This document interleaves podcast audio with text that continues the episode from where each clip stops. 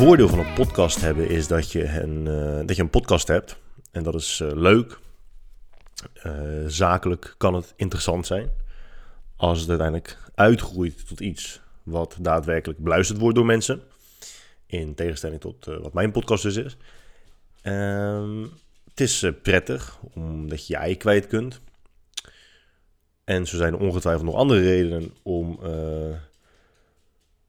te stellen dat een podcast hebben een voordeel is. Alleen het nadeel van een podcast hebben is dat je een podcast hebt. En dat je dus daadwerkelijk moet podcasten. En het was inmiddels al zo lang geleden dat ik dacht, eh, ik kan mijn, uh, mijn trouwe fans, mijn trouwe volgers, kan ik niet langer in uh, spanning laten wachten. En vandaar dat ik besloten heb om vandaag de dag te maken dat aflevering 36 wordt opgenomen. Ik heb een beetje bolle ogen, omdat het uh, eind april is in Nederland. En dat betekent dat we weer massaal hooikoorts krijgen. Maar daar straks meer over. Deze aflevering wordt zoals gewoonlijk mede mogelijk gemaakt door Jimmy Joy. Jimmy Joy is en blijft gewoon de absolute shit als het gaat om maaltijdvervangende shakes. Nu dat ik eh, aan het toewerken ben naar mijn eerste powerlift wedstrijd, kan ik ook echt niet zonder. Eh, dus mocht je interesse hebben in Jimmy Joy, check dan jimmyjoy.com en gebruik vooral mijn kortingscode GUY droog, omdat korting altijd welkom is. En uiteraard ook door Under Armour. Under Armour dient verder geen introductie. Uh, maar mocht je enigszins in stijl willen trainen uh, en ook nog met uh, functionele kleding, check dan vooral underarmour.com. En voordat je het weet, zie je er gewoon gelikt uit in de gym. Um, mensen nemen je ook serieuzer dan als je Gymshark draagt. Maar dat moet je natuurlijk gewoon helemaal lekker zelf weten. hey, we zijn er weer. Ik ga eerst even een slokje nemen. Ik uh, begreep dat sommige mensen dat irritant vinden. Sorry. Sorry dat ik mens ben. En behoefte heb aan hydratatie. Zeker als ik een uur plus aan het lullen ben. Tegen jou, om jou te vermaken. Maar goed, uh, Jammer, die, uh, Jammer de Boer, die kennen jullie misschien wel van jammerdeboer.nl. En hij heeft een aantal boeken geschreven waarvan ik denk, ja, waarom zou iemand dat lezen? Maar goed, schijnbaar is dat heel populair. Nu schrijft hij dus een, boek over kamerplanten. En dat heet weer iets van uh, waarom je kamerplanten altijd doodgaan. En je had het ook gewoon kunnen googlen. En dat staat ook op zijn boek, want het is ook gewoon zo. Maar mensen zijn te bedonderd om te googlen en kopen liever een boek waarin alles staat wat je kunt googlen. Maar die zei uh, terecht dat ik misschien uh, iets minder moet boeren. En ik was me daar niet zo van bewust. Dus ik ga dat wel uh, door proberen te voeren. En Jomer zei ook dat ik uh, nogal wat fouten maak als het gaat om die of dat. En het grappige daaraan is dat ik die fouten maak omdat ik er juist zo bewust mee bezig ben. Vroeger maakte ik die fouten dus een stuk minder. En nu dat ik uh, een podcast heb en daar dus bewust op ga letten, ben ik, ben ik het aan het overanalyseren en maak ik daardoor foutjes. Soms moet je minder nadenken en gewoon meegaan met het gevoel gewoon je ogen dicht doen en het, uh, en het laten gebeuren. Er is echt heel veel gebeurd de laatste weken, man. Holy shit, ik weet, ik weet gewoon niet eens waar ik moet beginnen. Ik ben in Parijs geweest, ik ben in Rome geweest, maar dat interesseert jullie allemaal niet zo heel erg veel, vermoed ik. Uh, dat ik er geweest ben. Er zijn natuurlijk wel een aantal dingen gebeurd voor in Parijs, waar we het zo meteen over gaan hebben. Maar we gaan iets verder terug in de tijd. Ik weet ook nog steeds niet wat, wat, wat, wat deze podcast nou voor moet stellen. Is het gewoon dat ik mijn, mijn mening geef over dingen die er gebeurd zijn, hè, actuele zaken? Of, of, of is, het, is, het, is het meer filosoferen over dingen die er niet, zo, niet echt toe doen? Het is lastig. Je moet ook, ik, ik sta nu op Spotify trouwens. En dat weet je omdat je waarschijnlijk op Spotify luistert. Maar dan, dan, dan moet je dus een categorie kiezen voor je podcast. En op, Spot, op Spotify kun je meerdere categorieën selecteren. Dat is best prettig. Um, op op uh, SoundCloud kun je maar één categorie selecteren. En dan denk ik, ja, het is niet echt comedy. Ondanks dat ik natuurlijk onwijs grappig ben, is het niet, is het niet de, de, de intentie is niet om jou constant te laten lachen. Al kan ik me voorstellen dat je wel voortdurend aan het lachen bent, maar dat is niet mijn intentie. Uh, dat is meer aangeboren talent. Um,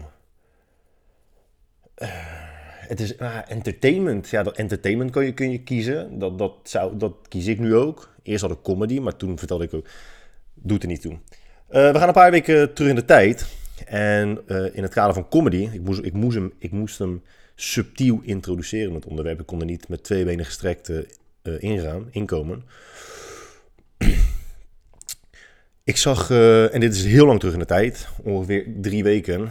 Um, 1 april namelijk. Op 1 april, toen heeft Justin Bieber een uh, prank uitgehaald. Ik weet niet of het bij zijn, voor mij was het bij zijn moeder of bij zijn vriendin, ik weet niet. Maar het ging in ieder geval om dat, uh, het ging erom dat hij een, een grap maakte over dat zijn partner, of uh, voor mij was zijn partner, de grap was dat zijn partner zwanger was.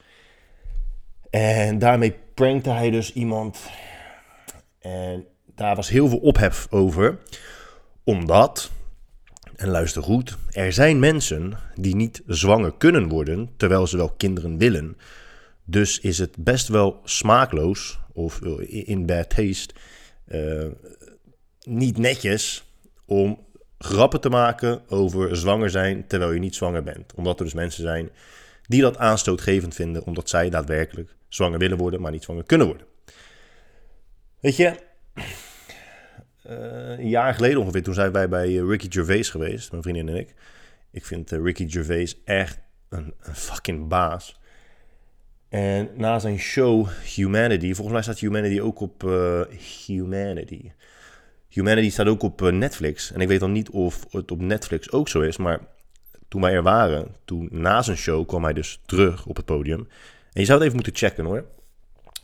Want het is wel interessant. En dan houdt Ricky Gervais een soort van betoog over hoe verontrustend het eigenlijk is. En teleurstellend ook. Misschien gewoon zelfs deprimerend. Dat in 2019, dat in, de 21ste eeuw, zelfs alle comedianten gewoon onder vuur komen te staan. Omdat je gewoon nergens meer grappen over mag maken. En dat komt niet alleen omdat het een trend is om constant maar op zoek te zijn naar dingen die jij als verschrikkelijk belangrijk individu um, naar dingen op zoek bent die aanstootgevend zijn. En daar dan vervolgens um, openbaar je mening over geven. En hoe, verschrikkelijk de persoon in kwestie wel niet is. Dat hij jou op je teentjes heeft durven trappen. En hoe heeft hij nou geen rekening kunnen houden met jou? Jij, je bent zo verdomd belangrijk. Uh, dat, en dat is, dat is best erg. Maar dat komt ook omdat mensen oprecht, mensen snappen oprecht niet wat een grap is. En je, kunt, je kunt het behoorlijk uiteenzetten. Maar het is, het, de, de hypocrisie is ook echt misselijkmakend. Waarom? Omdat als. Laat, laat ik gewoon een concreet voorbeeld geven. Ik had een, um, een aantal weken geleden had ik een story geplaatst. En daarin zei ik, als grap, hè, even een volledige disclaimer voordat ik het uitspreek. Het was een fucking grap. Ik zei dat er al eeuwenlang mensen op zoek zijn naar allerlei unieke um, wezens. Zoals het monster van Loch Ness of Bigfoot. Maar dat nooit iemand op zoek gaat naar daadwerkelijk zeldzame wezens. En dat zijn de mensen die gebruik moeten maken van een invalide toilet. Dat was de grap. En toen zei ik, als climax voegde ik daaraan toe: die dingen zijn zo nutteloos als uh, een condoom met penissmaak. Waarom is een condoom met penissmaak nutteloos? Omdat je ook gewoon het condoom af kunt doen en een penis kunt proeven. Daarom zou een condoom met penissmaak nutteloos zijn. Je kunt stellen dat dat iets minder SOA vriendelijk is. Maar goed, dat zou de grap weer verzieken. Dus houd gewoon je smoel. Dat was dus een grap. En er waren, er waren heel veel mensen die daar dus eh, serieus op reageerden. Die dus echt zeiden tegen me van... Ja, wacht maar totdat jij in een rolstoel zit. Wacht maar totdat jij zo'n toilet nodig hebt. Je hebt zeker geen ervaring. Je hebt zeker geen familieleden die een rolstoel nodig hebben en zoveel moeite hebben met uh, het vinden van dergelijke toiletten. Terwijl ik denk, ik, ik zie ze echt overal. Dude, luister. Ik maak geen grap over jouw oom in een rolstoel. Ik vind jouw oom in een rolstoel ook echt niet grappig. Je denkt toch niet... Je, je bent toch niet achterlijk? Je, denkt, je denkt toch niet dat ik bij jou op een verjaardag kom? Ik hoop ook oprecht dat ik nooit op jouw verjaardag hoef te komen. Maar dat ik op een verjaardag van jou kom en jouw oom in een rolstoel zit zitten. En dan denk ik... Look at this motherfucker. In een fucking rolstoel. Wat een, loser. Ik vind mensen in een rolstoel niet grappig. De grap is alleen dat je heel weinig mensen uit een invalide toilet ziet komen. Dat, dat is het. En ik, en ik snap waar een invalide toilet voor is. En ik snap dat mensen er gebruik van maken. Dat snap ik. En ik snap ook echt wel donders goed dat het heel prettig is voor mensen die er, uh, die er een nodig hebben, dat er eentje is. Dat snap ik. Ik snap, ik snap het dat, dat, dat gebouwen en evenementen rolstoel, rolstoelvriendelijk zijn. Dat snap ik echt verdomd goed. Het is gewoon een grap. Omdat, je, omdat ik, ik ben 30, 30. Ik leef 30 jaar op deze aarde en ik heb letterlijk nog nooit, niet één keer iemand gezien die uit een dergelijk toilet kwam en er ook moest zijn, omdat hij of zij geen gebruik kon maken van een normaal toilet. Omdat mensen, in mijn beleving, die er gebruik van maken, 9 van de 10 keer heel erg moeten schijten en niet naar het normale toilet willen, omdat die altijd fucking ranzig zijn. Inval en dat is ook het bewijs, you idiot. Het bewijs dat invalide toiletten nooit worden gebruikt, is omdat ze bijna altijd veel schoner zijn dan de normale toiletten.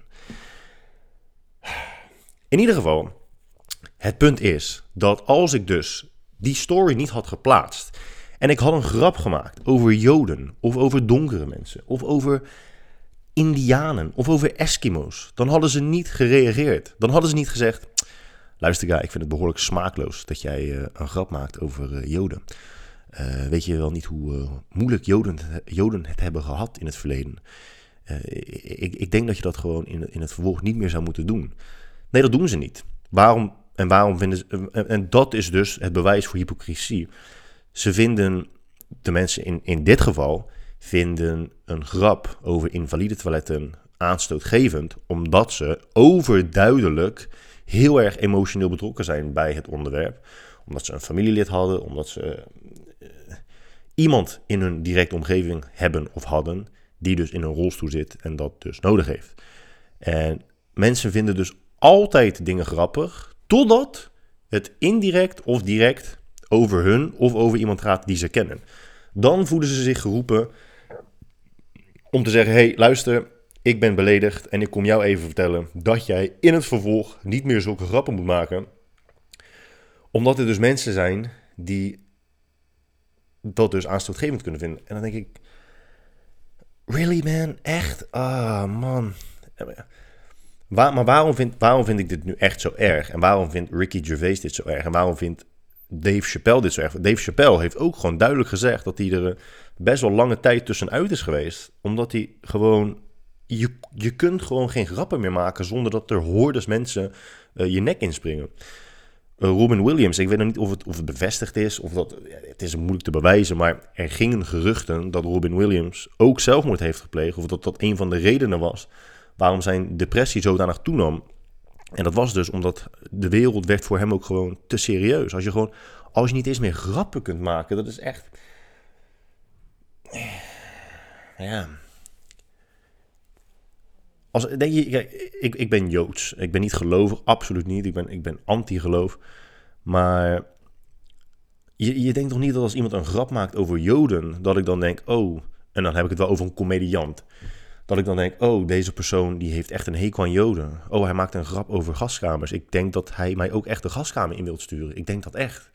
Oh, wat verschrikkelijk. Nee, het is gewoon een grap. En ja, natuurlijk is, is het heel erg, maar dat haalt ook een beetje de taboe ervan af. Dat haalt ook een beetje het serieuze ervan af. Dat betekent ook niet dat een persoon die een grap maakt over een bepaald onderwerp, het hele serieuze aspect ervan compleet is vergeten. Ricky Gervais bijvoorbeeld kan grappen maken over van alles, maar die dude is echt een onwijze filantroop en zet zich in voor van alles. Van armoede tot het broeikaseffect, van dieren tot, tot armoede, had ik armoede al gezegd, weet ik niet. In ieder geval, dat, het, het is niet of het een of het ander. Het is niet of je neemt het serieus of je maakt een grap over. Je kunt prima allebei de dingen doen. Het is vergelijkbaar met als iemand overleden is, dat je daarna gewoon kunt lachen om wat die persoon deed en zei. En het kan allebei. Eh, als je, als je om iemand lacht die is overleden, betekent niet dat je, dat je het leed hebt weggestopt. En dat je denkt, oh, ik ben er helemaal overheen. Ik ben er klaar, ik ben, ik ben er klaar mee. En we gaan er nu gewoon gezellig met z'n allen over lachen. Maar waarom ik dus zo erg vind, en ik denk dat het, het, het is best een interessant um, een interessant idee, vind ik zelf. En dat is omdat geluk is niet. Geluk, ik zie geluk als een, als een bak water. Waarin allemaal andere kleine bakjes water in verwerkt zitten. En die verschillen van formaat. En wat bedoel ik daarmee? Als geld. Geld is een makkelijk voorbeeld. Geld, heel veel mensen zeggen geld maakt niet gelukkig. Maar dat zijn alleen mensen die arm zijn die dat zeggen. Geld maakt aantoonbaar gelukkig, maar tot een bepaald punt. Geld maakt gelukkig tot een bepaald punt. Op een gegeven moment verdien je zoveel dat het niet meer bijdraagt aan geluk. Ik spreek niet uit persoonlijke ervaring, maar er zijn daadwerkelijk studies gedaan naar uh, of geld gelukkig maakt. Het is ook een interessante vraag. En geld maakt aantoonbaar gelukkig, tenzij je ergens in de fucking bossen woont waar geld niet nodig is. Maar als jij gewoon in de moderne wereld leeft, dan is geld nodig en maakt geld het leven een heel stuk makkelijker. En met gemak, met comfort, komt bijna altijd ook geluk. Maar dat kleine bakje van geluk, dat loopt op een gegeven moment vol en daar kan niks meer bij. Uh, een ander bakje, een andere, een andere emmer, bakje is echt een fucking dom woord. Een andere emmer zou kunnen zijn het vermaken van mensen. Uh, ik, vind het heel, ik vind het heel leuk als mensen mijn podcast leuk vinden. Ik krijg daar e-mails over, ik krijg daar uh, privéberichten over op, op social media. En mensen geven dan aan dat ze echt genieten van de podcast. Nou, dat, dat levert mij echt geluk op. Maar die emmer, die blijft niet vollopen. Het is niet, het is niet dat ik veel gelukkiger word als ik 100 e-mails per dag daarover zou krijgen. Dan als ik er 100 per week zou krijgen. Op een gegeven moment stopt dat geluk gewoon. Dat zie je ook heel duidelijk bij um, stand-up comedians, die dus cabaretiers, die, die steeds meer succesvol worden. Die zijn daar ook vrij duidelijk in. Het is, je, je, je beroep is mensen vermaken. En of dat er nou duizend zijn of 10 miljoen, het verschil in toegevoegde, uh, toegevoegd geluk tussen die twee hoeveelheden is niet heel groot. Misschien wel helemaal niet, misschien wel helemaal niet bestaand. En het nadeel daarvan is, is dat je dus steeds beter ergens in kunt worden, maar dat dat niet bijdraagt aan geluk. Maar mensen kunnen wel eh, geluk ontnemen. En dat is ook echt wat ze doen. Als, jou, als jouw emmer vol zit, er kan gewoon geen geluk meer bij omdat je aan je, aan je mak zit daarin. En uh, datgene wat jij doet, wordt constant bekritiseerd door, het, door azijnpissers. Zij ontnemen je letterlijk het geluk. Uh, het geluk dat je, dat, je, dat je put uit datgene wat je, wat je altijd hebt gedaan met heel veel plezier. En dat is ook gewoon echt heel erg vervelend. Neem bijvoorbeeld Hornbach bijvoorbeeld. Hornbach heeft nu een, een, een um, reclamecampagne bij bushaltes. En dan zie je een gozer. Ik, ik, weet het niet precies zeker, maar ik heb, ik heb het een paar keer gezien toen ik er langs reed. Voor mij zie je een gozer met zijn, met zijn hoofd de, de bosjes ingedrukt. En dan staat er volgens mij bij, zo ruikt de lente. En ik wilde een grap maken en ik weet niet precies wat de grap was. Dat was ook, wel, ook alweer een paar weken geleden. Iets in de trant van, in ieder geval, de slachtoffers van de grap zouden mensen met hooikoorts zijn. En toen dacht oh nee, nee, nee, sorry, niet met hooikoorts. Ik, jawel, jawel, hooikoorts, maar ook uh, hersenbloeding. Ik wilde iets zeggen in de trant van, volgens mij is Hornbach vergeten dat 98% van de mensen in Nederland hooikoorts heeft en een acute hersenbloeding krijgt van het zien van deze reclameposten. En toen dacht ik, ja, weet je, ik kan dat wel doen. Maar dan krijg, krijg je gegarandeerd weer minimaal 10, 20 berichten van mensen die zeggen: hey, luister, mijn uh, opa is overleden aan een hersenbloeding vorige week. En ik vind het echt niet tof dat je daar nu een grap over maakt. Ja, maar dude, luister dan. Ik vind dat ook echt heel erg. Ik vind dat heel erg voor jou. Maar ik maak geen grap over jouw opa die is overleden aan een hersenbloeding. Ik heb meerdere familieleden die zijn overleden aan een hersenbloeding. En ik vind een hersenbloeding ook echt verschrikkelijk. Als jij overlijdt aan een hersenbloeding of een hersenbloeding krijgt, is dat echt helemaal kut. En heb ik niks anders dan medelijden uh, met je. Al zijn er wel mensen waarvan ik denk, nou, als jij erin krijgt, dan zou ik het niet heel erg vinden. Maar het betekent niet dat ik daar een grap over maak. Ik maak niet specifiek een grap over jouw familielid. Het is gewoon, het is gewoon, je moet met comedy enigszins overdrijven. We kunnen toch niet met z'n allen hele keurige uh, politiek correcte grappen maken. En weet je waarom niet? Want die zijn ook gewoon helemaal niet grappig. Niemand lacht daarom. Daarom is geen één succesvolle comediant politiek correct, uh, niet controversieel en gewoon keurig. Dat, dat, dat bestaat niet, want dat is gewoon niet grappig. maar goed, dan hoor je dit en dan denk je, ja, ja, daar zit wel wat in. En de eerste volgende keer dat je iets aanstootgevend vindt omdat iemand een grap maakt, denk je, oh mijn god, waar, hoe durf je dat te zeggen? Maar het is gewoon zonde. Het is echt gewoon heel erg zonde. En uh, ja, het is, ja, het is gewoon echt, het is echt, het is, het is, het is echt een hele kwalijke zaak op, op het punt, op het moment dat mensen gewoon geen grappen meer kunnen maken. Ja, dan denken mensen, ja, maar je moet geen grap maken ten koste van anderen. Ja, maar dude, je maakt het niet. Het, het, is, het, is, het is, je maakt grappen over fictieve figuren, over... En tuurlijk, er zijn mensen die het echt hebben, maar daar maak je niet specifiek de grap over. Ik snap ook oprecht niet hoe je zo kunt denken. Echt niet. Ja, tenzij je dus zo snel op je teentjes bent getrapt. Of gewoon bewust aan het zoeken bent naar redenen om geïrriteerd en, en emotioneel te zijn. Hmm. Mocht je denken, wat de fuck was het nou dat gelul met die emmers en, die en dat water en dat overloopt. En je kunt het ook zo zien. Je, als, je, als je net een nieuwe relatie hebt, weet je wel, een nieuwe liefde. Dat, dat brengt je zoveel geluk mee, zoveel euforie. Dat is een, een bepaald geluksgevoel. Hè? Misschien heb je dat nooit ervaren, maar probeer je iets anders te bedenken waar je echt oprecht, oprecht gelukkig van wordt. Als jij een, uh, als jij, uh, een pilletje neemt, hè? je bent op Lowlands, woehoe, ecstasy, fucking euforisch. Je kunt heel de wereld aan tot uh, twee dagen later. En dan denk je, wat de fuck, ben ik weer voor een piece of shit. Maar in ieder geval, dat, is, dat is echt geluk. Dat is euforie. Je, je lievelingseten bestellen brengt je ook een bepaald geluk. Hè? Ik, ik ben gek op sushi, gek op pizza, gek op pasta.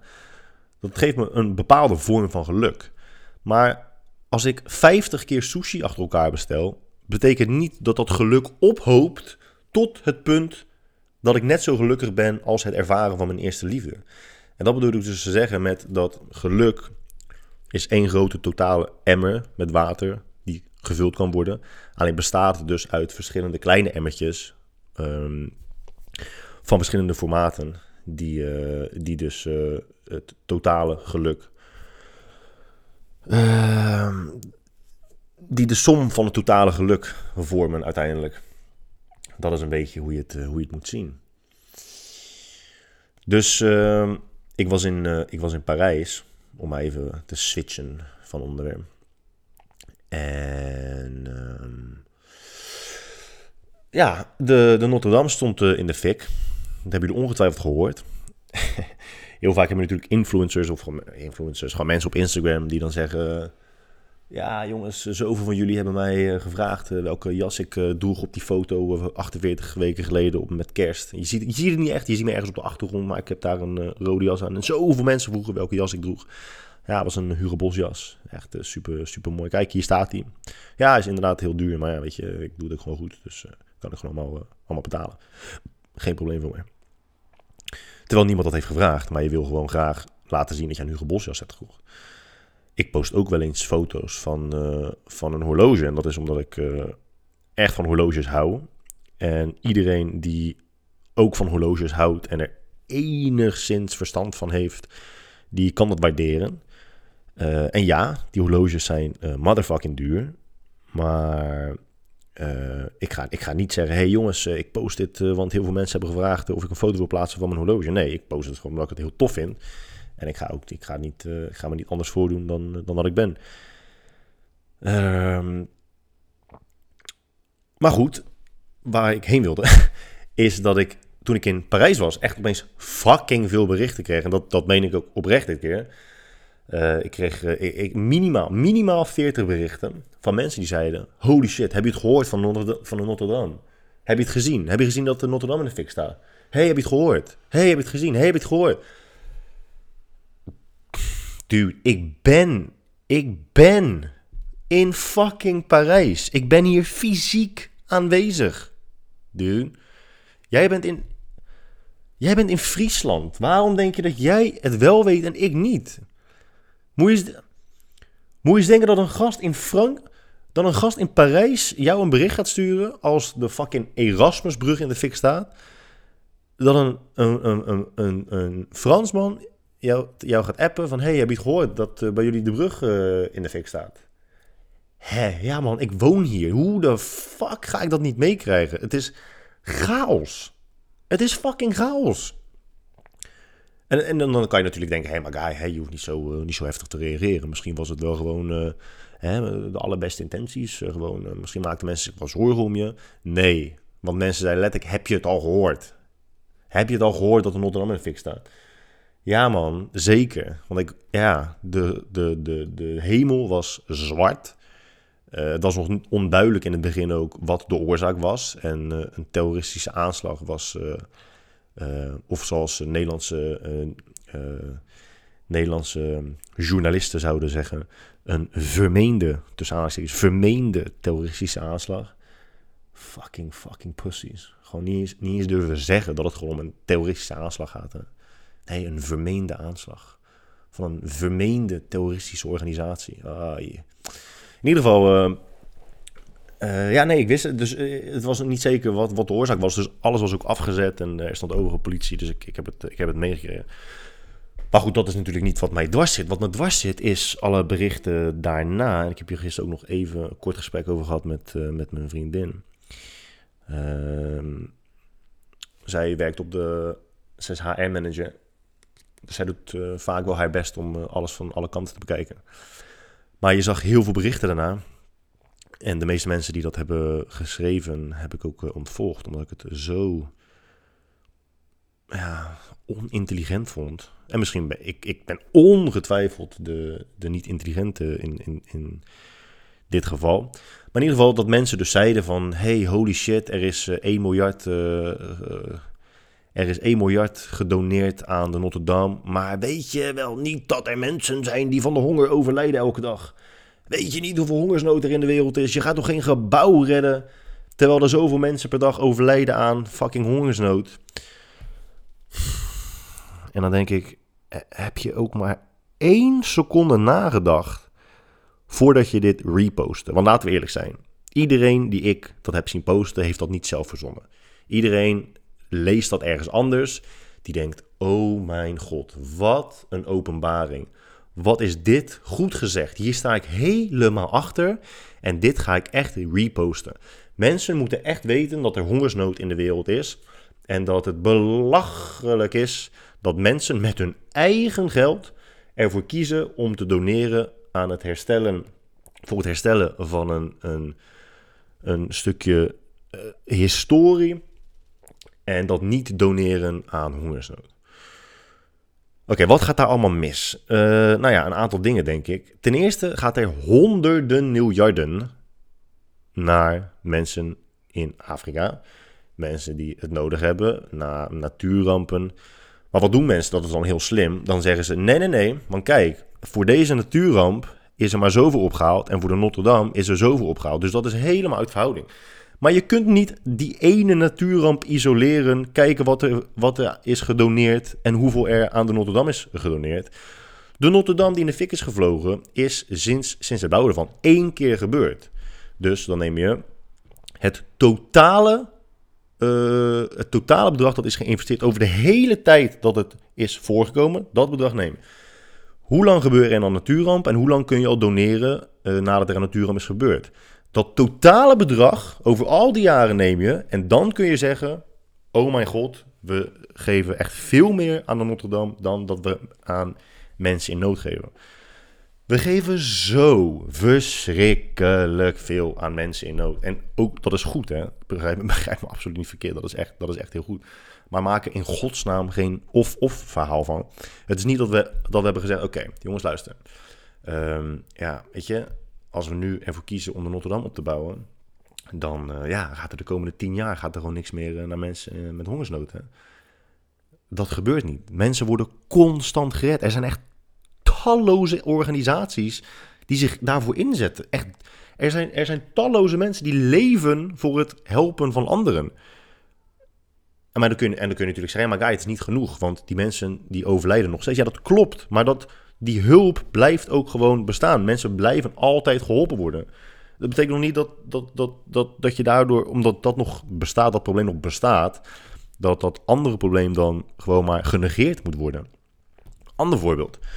Oké, weet je, want dat is, dat is uiteindelijk het probleem. Jij vindt dat mensen dezelfde dingen net zo belangrijk moeten vinden als jij. En op het moment dat je ziet dat dat niet gebeurt, ben je het waarschijnlijk oneens met die mensen. En dan zeg je, hé, hey, luister even. Uh, weet je wel niet dat dat veel belangrijker is en dat je eigenlijk dus niet helemaal goed bij je hoofd bent. Dat is eigenlijk wat het is en daar moet je gewoon eerlijk in zijn. Uh, je kunt natuurlijk wel heel mooi beargumenteren en eromheen lullen, maar je, je wil gewoon dat mensen dezelfde dingen het belangrijkst vinden zoals jij dat vindt. En dat is uh, niet alleen egocentrisch, maar ook gewoon redelijk oppervlakkig. Ehm, ander voorbeeld dus. Omdat jij dus vindt dat mensen in hongersnood altijd de hoogste prioriteit moeten krijgen. Jij, uh, hypothetisch, jij, jij, jij, jij, zit thuis en op een gegeven moment wordt, in Nederland gebeurt er echt nooit een natuurramp. We krijgen met een, een, kleine regenbui, krijgen we code, code, code rood. In ieder geval, hypothetisch, er komt een tornado door je woonwijk heen. Je woonwijk is helemaal aan flarden gerukt. En om de een of andere gekke reden zegt er een miljardair, dat hij met zijn eigen geld, want dat was ook in, in, uh, in de zo, waren twee of drie miljardairs die echt 100 miljoen wilden doneren. Die zegt, weet je wat jongens, maak jullie geen zorgen. Ik vind jullie woonwijk zodanig belangrijk dat ik 100 miljoen ga investeren in het opnieuw opbouwen ervan. Zeg je dan, weet je, uh, vind, ik echt, vind ik echt een heel tof gebaar. Eerlijk is eerlijk, het doet me echt wat dat je dit zo voorstelt. Maar wist jij wel niet dat er elke dag duizenden kinderen doodgaan aan de hongersnood? Ik stel het op prijs, maar ik, uh, ja, ja, ik weiger. Ik, ik hoef het geld niet. En uh, ja, ja, geef het toch maar aan, uh, aan, die, aan, die, kinderen. Nee, kijk, dat, dat, zou je gewoon, dat zou je gewoon niet doen. En dan kun je wel zeggen, ja, maar dat is een woonwijk. Daar wonen mensen. Het is belangrijk dat mensen ergens wonen. En dat is dan weer het bewijs dat jij gewoon wil dat iedereen dezelfde dingen belangrijk vindt als jij. Er zijn gewoon mensen die op dat punt in de tijd de Notre Dame belangrijker vinden dan dat geld aan iets anders geven. En waarom mensen dat doen is ook niet heel gek. Het is gewoon best wel basispsychologie. Als jij geld doneert aan de Notre Dame, dan weet je exact wat je redt. Je weet wat je redt. Het is, een, het is een gebouw met een naam, met een locatie. Het is allemaal heel exact. Je weet precies wat het geld dat je doneert, waar het heen gaat, wat het doet en wat de functie uh, van, uh, van het doneren is. Met hongersnood is dat heel lastig. Je, het, het, voor mij is het zelfs ook een keer bewezen. Ik, ik weet niet meer, volgens mij heeft Kahneman dat, de, dat uh, een keer een onderzoek naar gedaan. Ik weet het even niet meer. Iets met, voor mij de vooruit, vooruitzichttheorie of zo. Ik weet niet of je vooruitzichttheorie kunt toepassen op dit voorbeeld hoor, maar in ieder geval, volgens mij is het zo dat, dat mensen over het algemeen eerder de neiging zouden hebben om één persoon te redden als ze weten wie het is. Dus dat je die persoon kunt zien en je weet hoe die persoon heet. Dan dat je dus 50 gezichtsloze, naamloze mensen zou redden met hetzelfde bedrag. Voor mij kiezen mensen eerder voor één persoon dan uh, één persoon met een naam en een gezicht dan 50 zonden. Misschien zit ik er helemaal naast, maar ik, ik kan me herinneren dat dat, uh, dat, dat is uh, geconstateerd. En het is ook gewoon echt niet gek. Het is echt niet gek. Ja, ja je, je, weet, je weet gewoon wat je redt. En oké, en nu met, okay, met Sri Lanka. Hè, laten we even fucking 300 doden. Dat is echt, dat is echt bizar. islamitische organisatie, terreurorganisatie, blaast zichzelf op meerdere plekken op. 300 doden. Waar zijn jullie berichten nu dan? Waarom zijn... Nu moet je dus constant... Dat is het ook kut. Op het moment dat jij dus besluit om te zeggen... hey, luister, ik vind niet dat het geld naar de Notre Dame moet... maar naar andere dingen, want die vind ik belangrijker... dan moet je dat dus nu constant gaan doen. Dan moet je ook consistent in zijn. Je kan niet één keer iets reposten... omdat iemand dat heeft gedaan en jij dat inspirerend vond. Nu moet je... Het is nu... Hè, je hebt nu een, een heel groot deel van je persoonlijkheid blootgegeven. Je hebt, je hebt hè, de kaarten liggen op tafel. Jij vindt mensenlevens redden belangrijker. Waar is nu jouw post, jouw originele creatieve post, waar je zelf mee bent gestart? Waarin je zegt: hey, luister, weet je, jongens, er gebeurt zoveel terreur in de wereld. Heb je enig idee hoeveel mensen er zijn? Ik weet zeker dat 99% van de mensen in de wereld, die daar niet direct mee te maken hebben, echt geen flauw idee heeft hoeveel mensen er elke dag sterven aan terreur.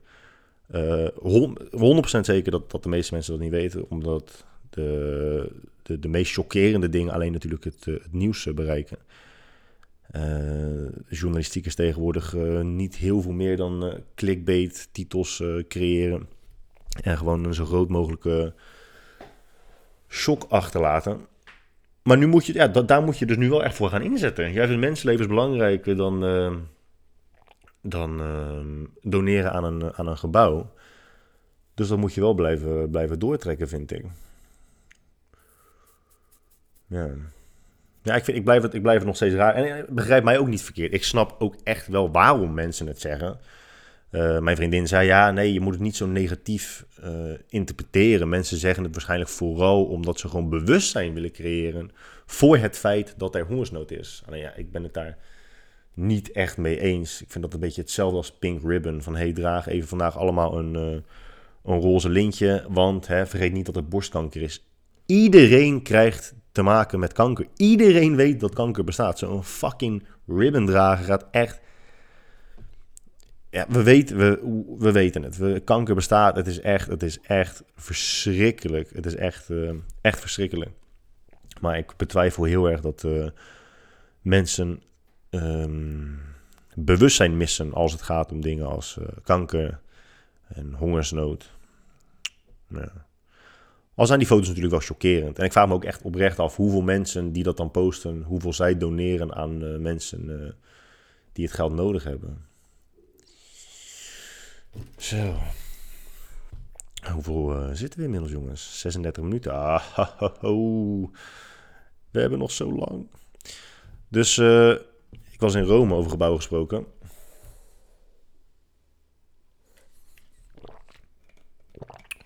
Nee. nog even iets anders. Omdat we het uh, eerder vandaag over trends hadden. Ik zei, wat zei ik ook alweer? Dat het een trend is om, ja, dat is het, een trend om te zoeken naar redenen waarom jij het helemaal kut hebt. Wat, wat is dat met al die Instagram-biografie? Je moet, het is tegenwoordig gewoon bijna verplicht om in je Instagram-bio te zetten wat voor verschrikkelijks jij hebt overleefd. Ik zag laatst echt gewoon bij iemand staan: uh, surgery uh, survivor. Surgery survivor.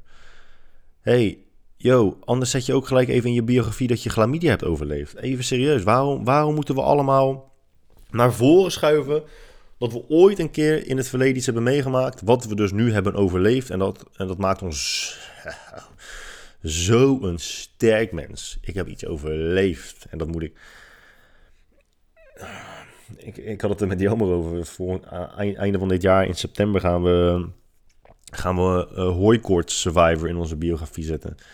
Wat is, wat is er voor rare trend? Dat je, dat je mensen moet laten weten waarom jij het kut hebt gehad en het nu niet meer kut hebt of minder kut hebt en dat je dat dus en dat jou dat dan op, ja, het heeft je ongetwijfeld op een bepaalde manier gevormd. Het heeft bijgedragen aan hoe je nu bent. Maar als jij, als jij het idee hebt dat een enkele gebeurtenis die niet eens zo heel erg was, of, of dat je dat je moet kijk en nog kijk, oké.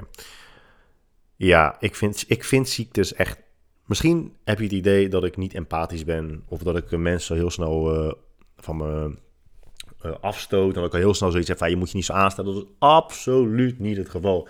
Ik empathiseer heel snel met mensen. Ik vind mensen heel snel echt oprecht zielig.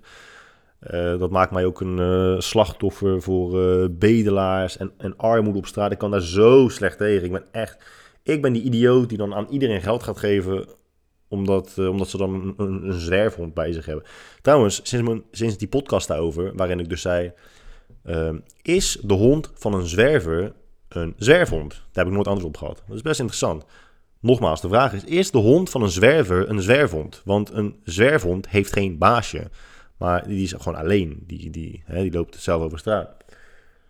Een zwerfhond heeft een baasje, maar een, het baasje heeft geen huis, geen onderdak en zwerft op straat maakt dat dan de zwerfhond een normale hond of een zwerfhond? That's the million dollar question, baby. Uh, maar goed, ik, ik, ik, empathiseer dus echt heel snel met mensen. En ik heb daar ook echt, echt een, een, een, een zwak voor. Maar je hoeft toch godverdomme niet iedereen te laten weten dat je diabetes hebt. Oké, ja dude, je hebt diabetes. En samen met jou zoveel andere mensen. Vind nou eens een reden, een, een goede reden, wat jou echt uniek maakt. En nee, niet, niet uniek, interessant, sorry. Uniek is niet het goede woord. Wat maakt jou interessant behalve je aangeboren ziekte? Even serieus, man.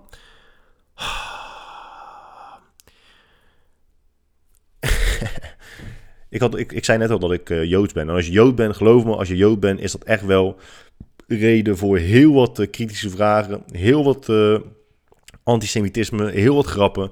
Ik ga toch ook niet in mijn biografie zeggen dat ik Jood ben. Dat, dat, me zo, dat heeft me zo sterk gemaakt. Oh, dat heeft me zo sterk gemaakt. Echt niet, niet te doen. Niet te doen.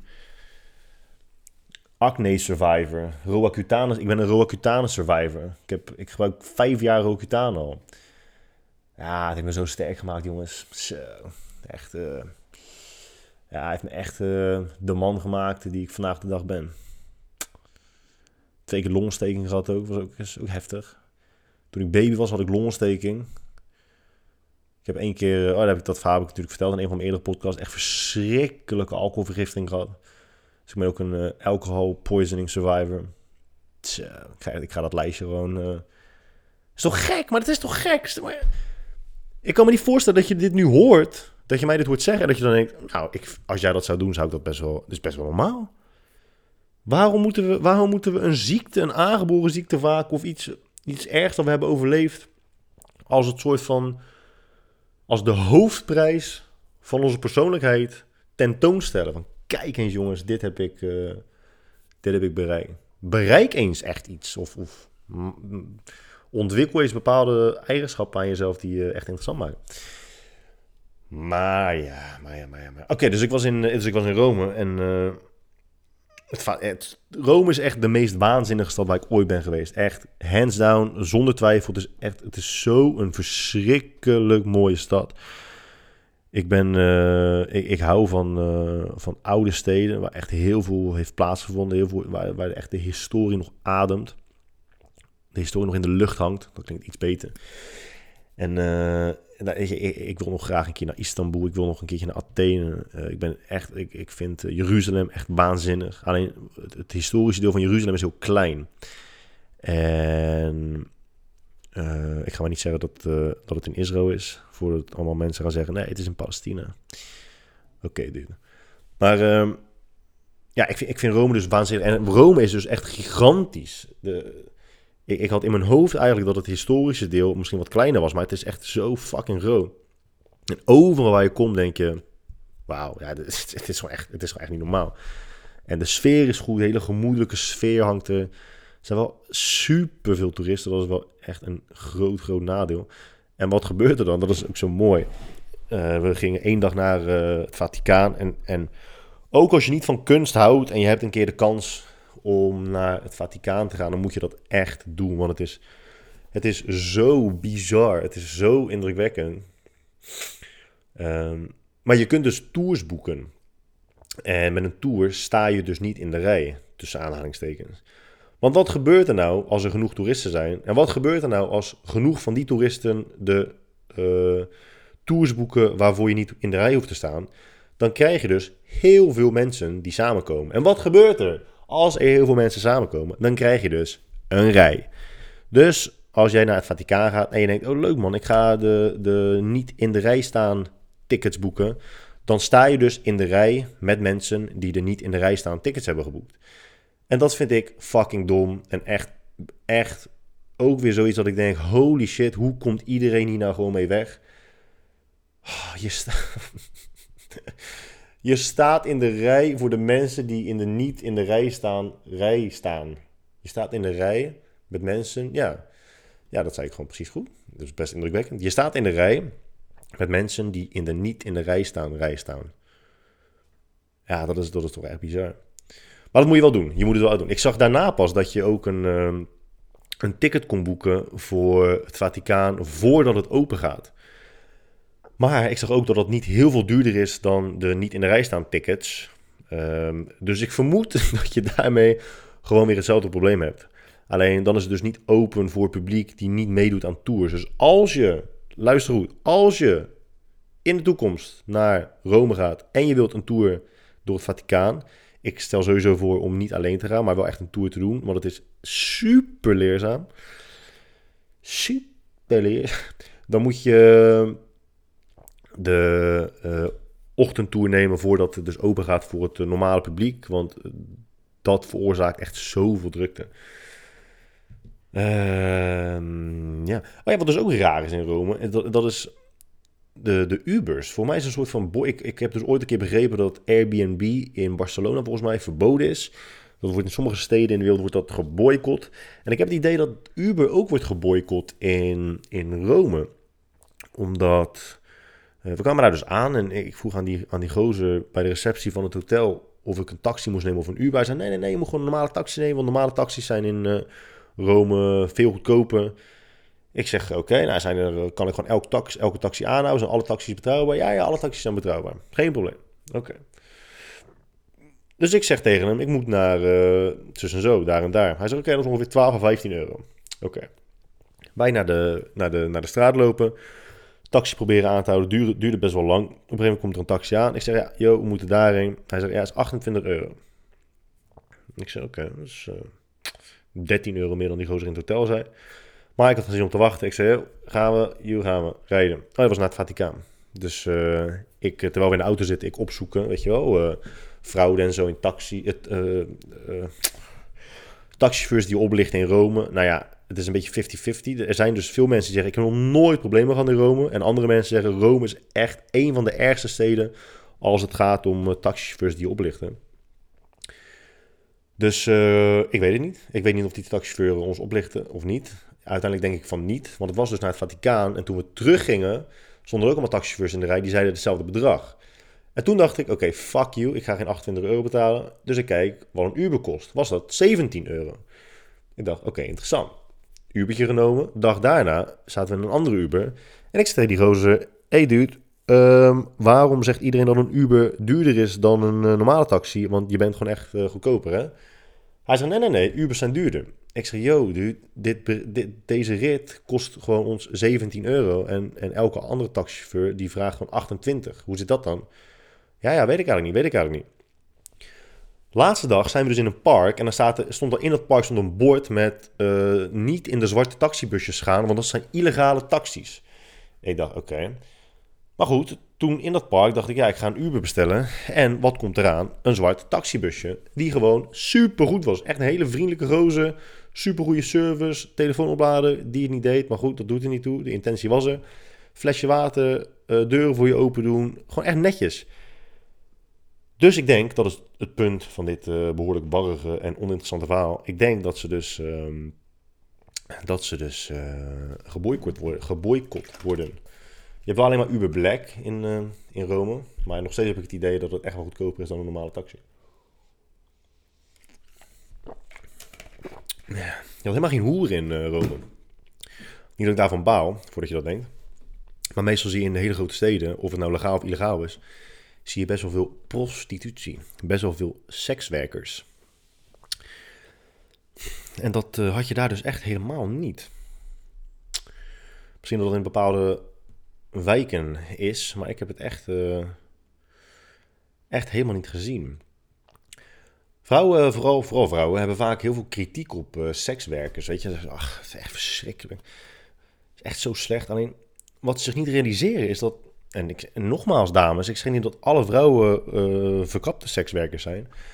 Maar heel veel van jullie zijn dat wel gewoon. En dan durf je er alleen niet in te zien.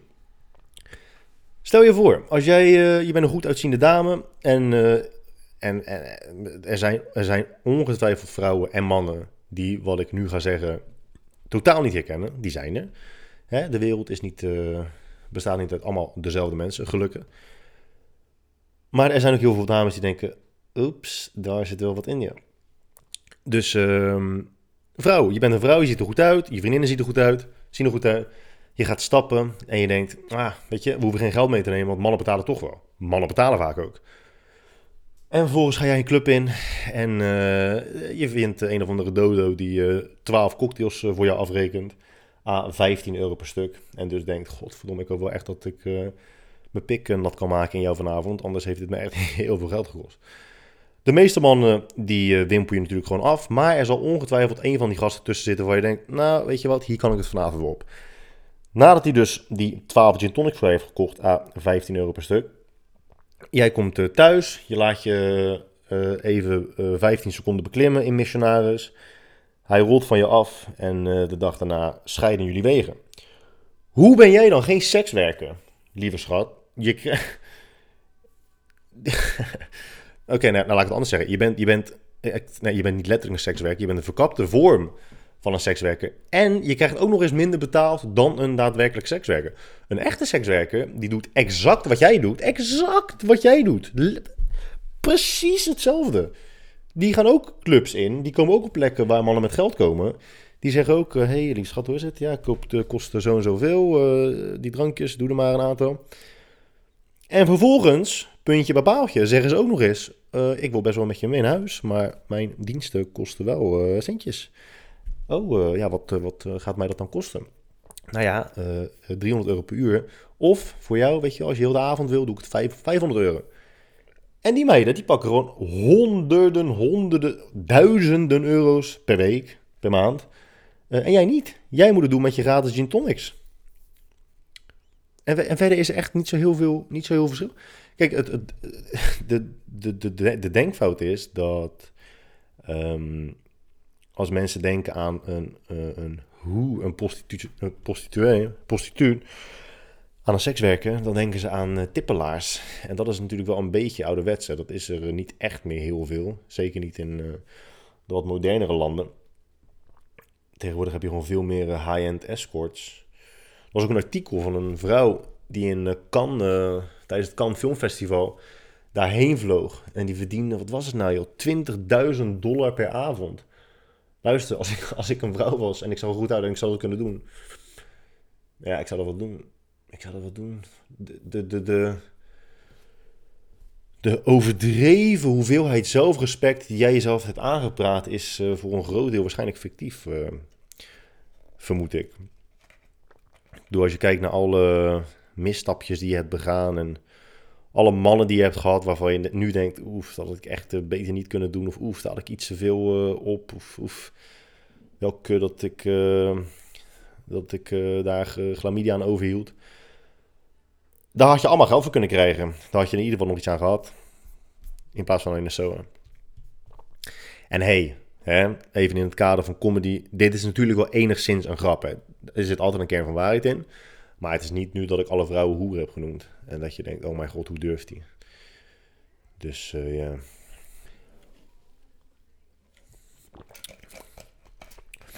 Ik zag laatst ook weer op uh, Instagram dat iemand vroeg dat iemand uh, zwanger was. En ze ging aan andere mensen vragen welk, ges welk geslacht zij dachten dat zij zouden krijgen. Welk geslacht de baby was. Hey, wat denken jullie? Welk geslacht krijgt onze baby? Hmm. Nogmaals, ik laat me graag informeren in, in, in, in zulke situaties. Maar heel veel vrouwen die zwanger zijn zeggen dan... Ik denk dat ik een meisje krijg. Lieverd, je snapt toch wel gewoon dat je nu laat blijken wat je hoopt te Oh nee, dat is nog... Oh mijn god, dat is nog erger. Ben ik ben nu pas dat er ook heel veel mensen zijn die zeggen... Ja, weet je, ik hoop dat het een meisje is, maar ik denk een jongen. Wat, wat betekent dat? Wat zeg je nou weer? Hoe kan je nou... Je kunt niet... Kijk, denken... Denken dat, dat er iets gaat gebeuren is op basis van, ehm, van een bepaalde enige vorm van data. Iets wat je echt kunt gebruiken om tot een bepaalde conclusie te, conclusie te komen. Data uit het verleden, um, uh, of, gewoon, of gegevens van nu, waarin je misschien de toekomst kunt voorspellen. Enigszins. Wat denk je, wie denk jij? Wie denk jij dat de Champions League gaat winnen? Nou ja, op basis van wat ik weet van de clubs die meedoen, op basis van de manier waarop ze spelen, op basis van 20 factoren, denk ik dat die en die gaan winnen. Op basis waarvan denk jij dat je, dat je baby een jongetje wordt? Op basis waarvan? Ja, gevoel. Ja, dat gevoel heet hoop. Je hoopt dus gewoon dat je een jongetje krijgt. Als jij zegt, en dat is ook zo transparant, als jij zegt, ik denk, ik hoop een meisje, maar ik denk een jongen, dan ben je waarschijnlijk ook gelovig. Dan denk je, oké, misschien hoort God nu wat ik hoop. En uh, nee, nee, nee, nee, sorry, dat is het helemaal. Het is indek. Het is, uh, het is, uh, Dat is het, man. Dat is het. Het is, uh, oh fuck, hoe heet het ook weer? De gok van Pascal. Dat is wat het is. Met geloof. Veel mensen zijn gelovig voor het geval dat. Voor mij is dat de gok van Pascal. Ja, ja, ja, dat is het volgens mij. Als jij, als jij zegt, nou weet je wat, ik, ik ben gelovig, want stel je voor dat God bestaat en ik kom bij de poorten van de hemel en die gozer zegt tegen me, sorry buddy, je bent niet gelovig, dus down you go. Dat is kut. Dan neem je echt een fucking groot risico om vervolgens dus voor de rest van je leven in de hel te branden. Als jij gewoon zegt, ja, ik geloof, nee, ik, ik, geloof, ik geloof sowieso in God. 100%. Ik geloof sowieso in God. Dat is een heel, je hoeft weinig voor te doen. Het is een klein risico. Ik accepteer Jezus als mijn, uh, als mijn, uh, als mijn redder. Dan. Oké, nu, ga ik, nu ga ik als gelovige door het leven. Ik doe hier en daar wat. Gewoon prima. Ik vier kerst, ik vier Pasen, net als iedereen. Geen idee waarom ze dat doen. Snappen ze zelf ook niet wat, wat het met geloof te maken heeft. Maar goed. Uh, risico is klein. En de winst die ik eruit haal is misschien wel voor altijd in de hemel zijn. Dat is wat ook gebeurt met als jij zegt: Ik hoop, ik denk, eh, ik hoop een meisje, maar ik denk een jongen. Dat is gewoon eventuele teleurstelling voor jezelf minimaliseren. Want je, je covert alles. Je, er is dan geen. geen um, um, er is geen verliesscenario meer. Want dan kun je achteraf altijd zeggen. Ja, weet je, ik zei het al, hè. ik dacht al, oh jongen, ik zei het toch? Ik, ik, toch, ik zei het. Ik zei het gelijk. Ik zei gelijk tegen iedereen dat ik dacht dat het jongetje zou zijn. Zie je? En het is een jongetje. Als het een meisje is, kan je zeggen, yes, fucking nice, want ik hoop dat het een meisje was. En zo heb je dus voor jezelf niet echt uh, teleurstelling. Want je bent, niet, je bent sowieso natuurlijk niet teleurgesteld. Ongeacht het geslacht. Tenzij je... Uh, nee, nee. Ja, ik denk dat dat het is. Maar misschien ook niet. Hey, uh, shit, ik ben uh, de aflevering. Uh, ik ben vergeten te zeggen dat het, omdat het kan, aflevering 36 is. Dag dames en heren, dit is aflevering 36 van Omdat het kan. Ik ben jullie host. Nee, we gaan het, we gaan het hierbij laten. En dan, ja, volgende week dinsdag. Ik heb dus al een podcast opgenomen met Wouter. En met Wouter gaat het twee uur lang over ondernemen, personal trainer zijn, is dat nou echt zo leuk als de meeste mensen denken? Uh, hint, is best een uitgebreid antwoord. Dus uh, luister daar vooral naar. Ik wilde die eigenlijk deze week plaatsen, maar dacht ik, ja, al deze onderwerpen die ik heb besproken zijn best wel actueel. Dat was een soort van hik. Niet dat je denkt dat ik heb geboerd. Uh, al deze onderwerpen zijn best wel actueel, dus die wilde ik even bespreekbaar maken. En dan zien wij, dan spreken wij elkaar dus niet live, maar dan gaan jullie mij wel zien spreken met Wouter volgende week op de dinsdag voor aflevering nummer 37 van Omdat het kan. Ik zeg het nu alvast voor het geval dat ik volgende week weer vergeet. Geniet van de laatste dag mooi weer. Mocht ik hem nu uploaden, want dan is het nu dinsdag. Uh, want vanaf woensdag is het weer gewoon klote weer. That's it. Ciao.